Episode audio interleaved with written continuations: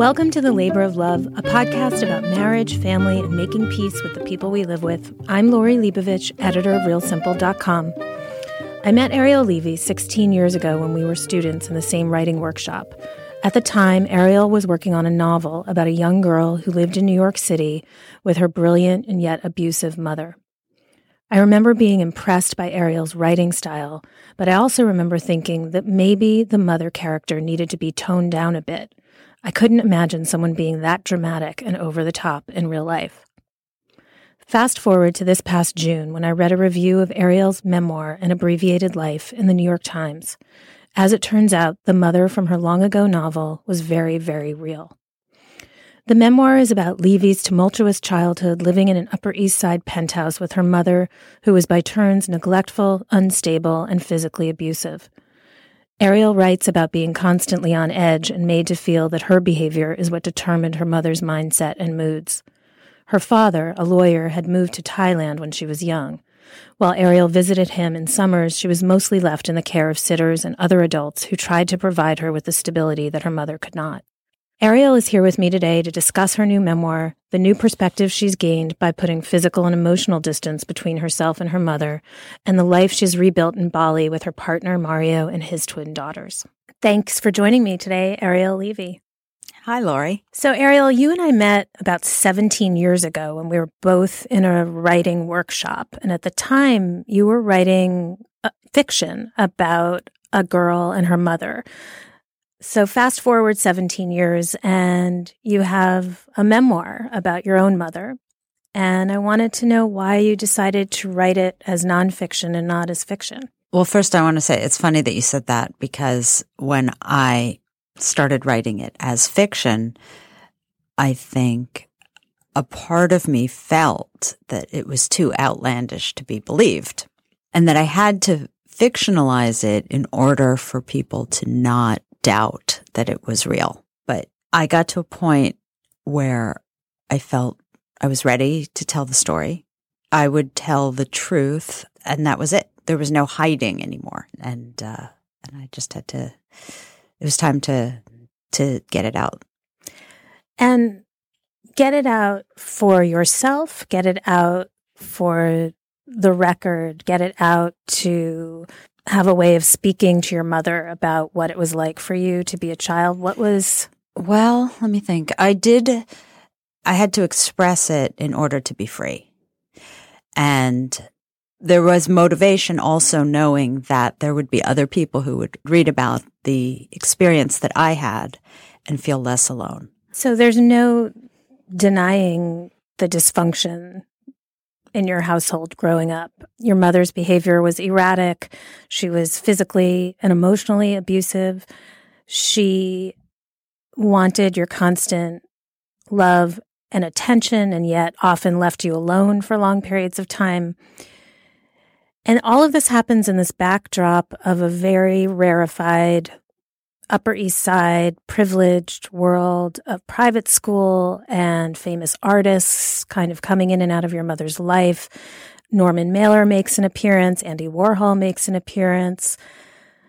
I wonder, were you ever concerned that by being so upfront about the way you were raised in terms of the affluence and the cultural milieu in which you were raised, that people might dismiss your story as being the whining of someone privileged? There are a couple things I want to say. First, the reason that I included them is because they were there, not because they had any impact on me. So I was setting the scene of the world, and they were part of the scene.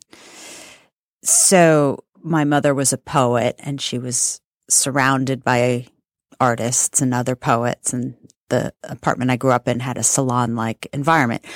If I had grown up, you know, with my mother as a as a nurse, I'm sure I would have written about doctors and nurses being in the apartment. Getting to the second part of what you were saying, I think that the material comforts, and I do feel strongly about this, did not compensate for what was missing. I never felt safe. I never felt at peace. I never felt protected in a way that was necessary to have a sense of stability, emotional stability. So the fact that I had this beautiful apartment made it more difficult for me to acknowledge in some ways the deficit of what was missing, because I was being told I had all these things that should somehow mollify me. And yet at the same time, I felt tremendous panic, insecurity, and destabilizing feelings and, you know, just total lack of consistency.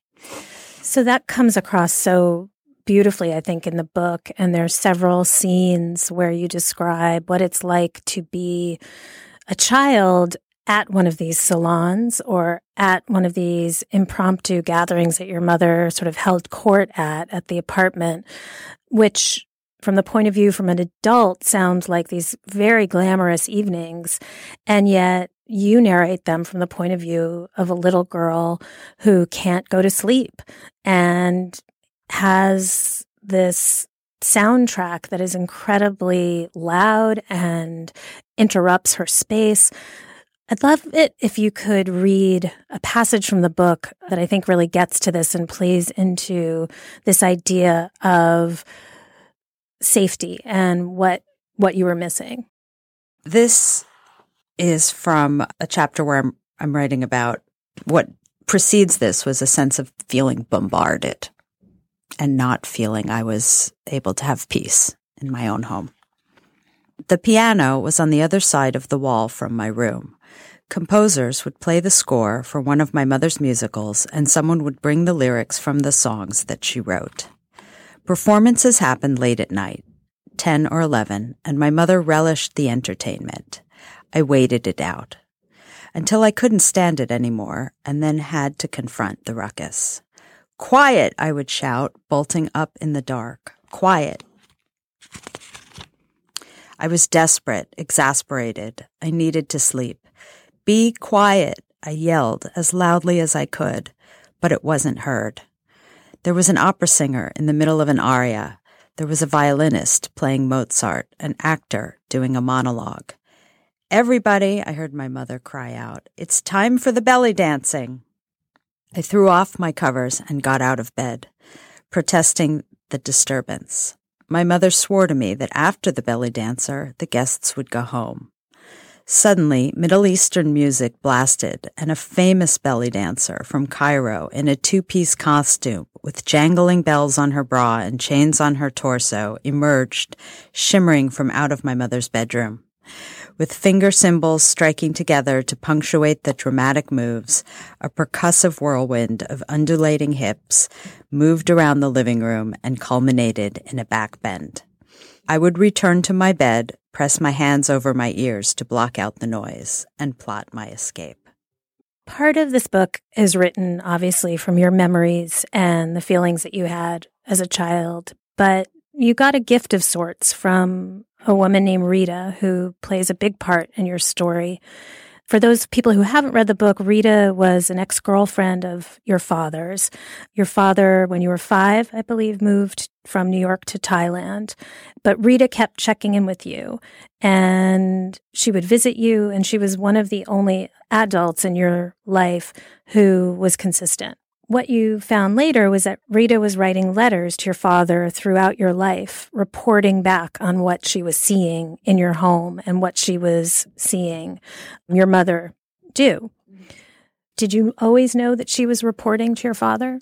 I did have a sense that Rita, from the very beginning, was like a guardian angel. I, I was so young when she came into my life, but I knew and immediately that this was someone who was there to protect me. I didn't know at the time that she was keeping these meticulous notes. I mean, it's pretty extraordinary what she did, because it was the seventies and she would type on a typewriter single-spaced letters with a carbon behind them. So they would make a copy. And these letters were four or five pages long. I mean, as I wrote in the book, there was literally no space in between. All you would see was black ink on the page.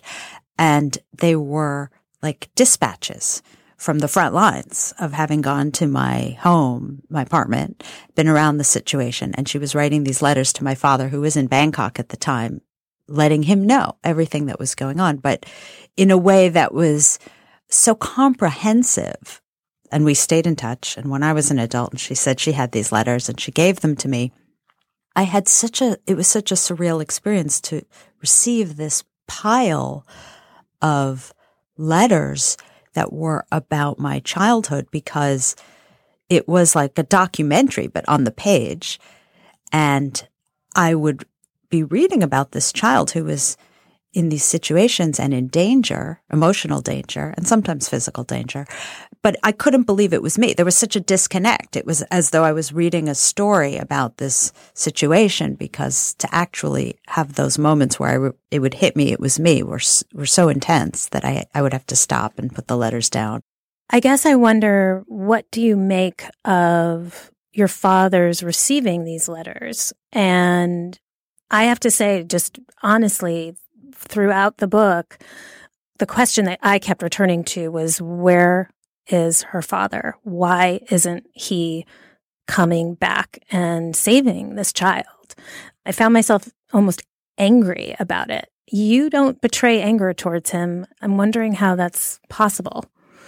There was no room for anger. I needed a parent. I needed someone who I could have a loving connection to that was real and that was able to sustain me. And my relationship with my father when I was with him was very loving and very caring and very nurturing. And the circumstances of, of why he couldn't rescue me are complicated legally. It was the seventies. Fathers weren't granted custody of children, especially when the mother was, you know, a functional parent, at least, you know, to, to the eyes of the courts. And also my mother was financially, you know, carrying the burden of taking care of me. I mean, there's a lot of reasons why he couldn't get custody of me legally. But he tried. And that was really what was what mattered to me, was that he wasn't passive. He did try as best as he could. Something to give listeners an example of what kinds of outrageous behavior was happening in your house, mostly your mother's behavior. You know, again, there were guests and and lovers and boyfriends at times too. But something that she enjoyed playing with you was a game called Being Born. Mm-hmm. Can you explain what that game was like?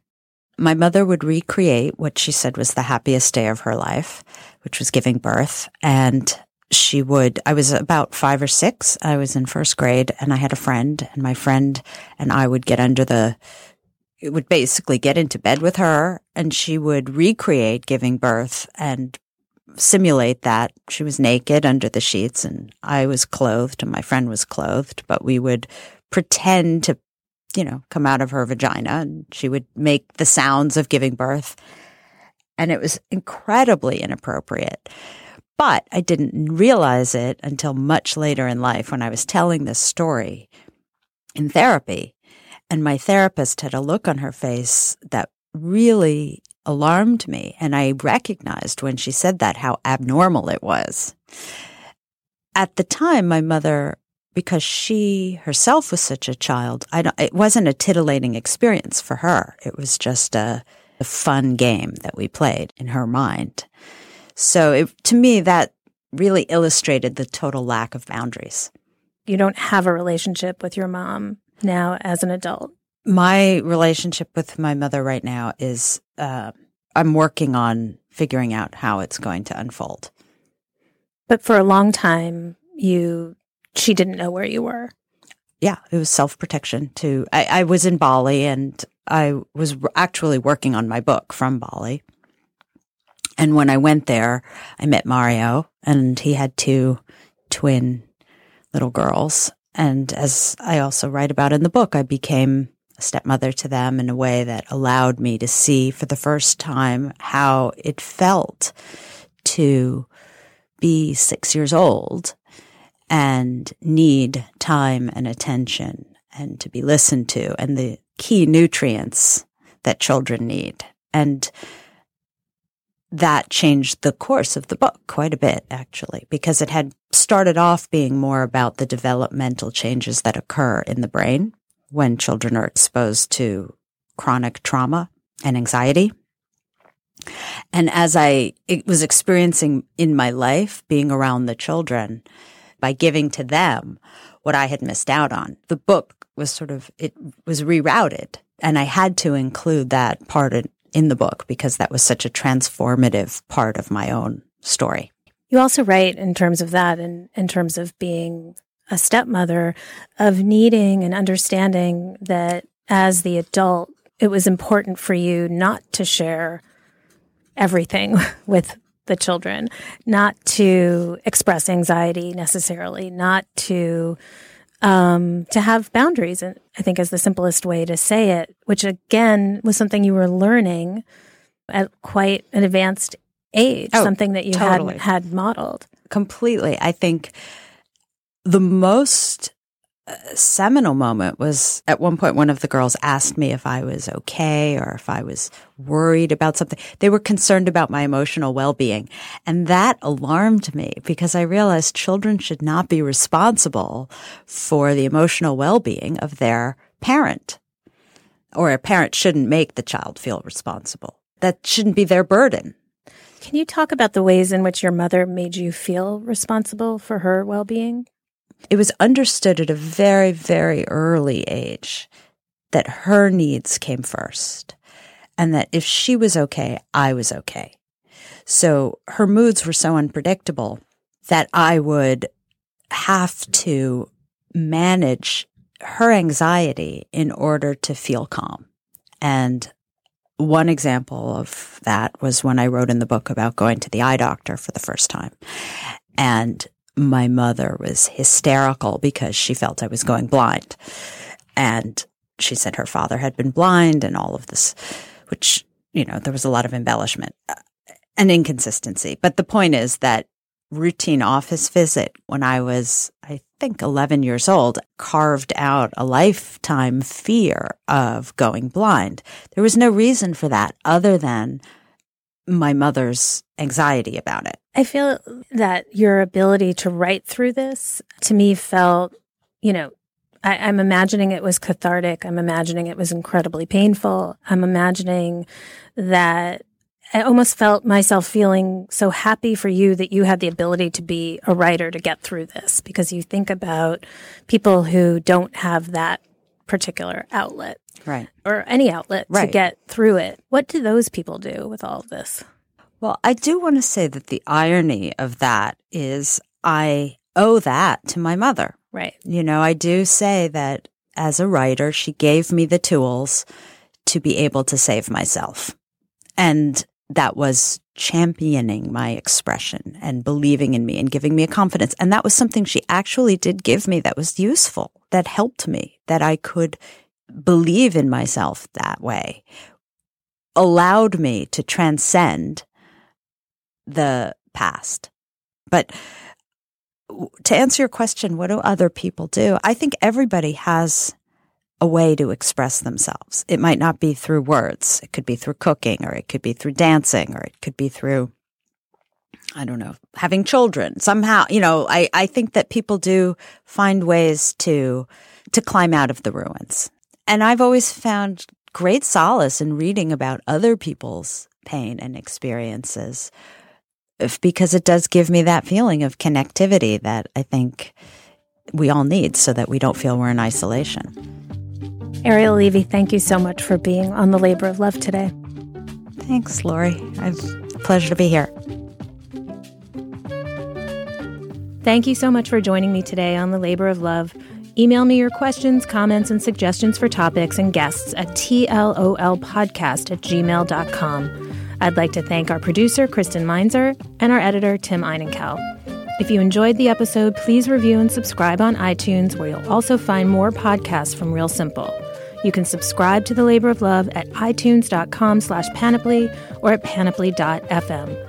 I'm Lori Leibovitch, and I'll see you next time on The Labor of Love.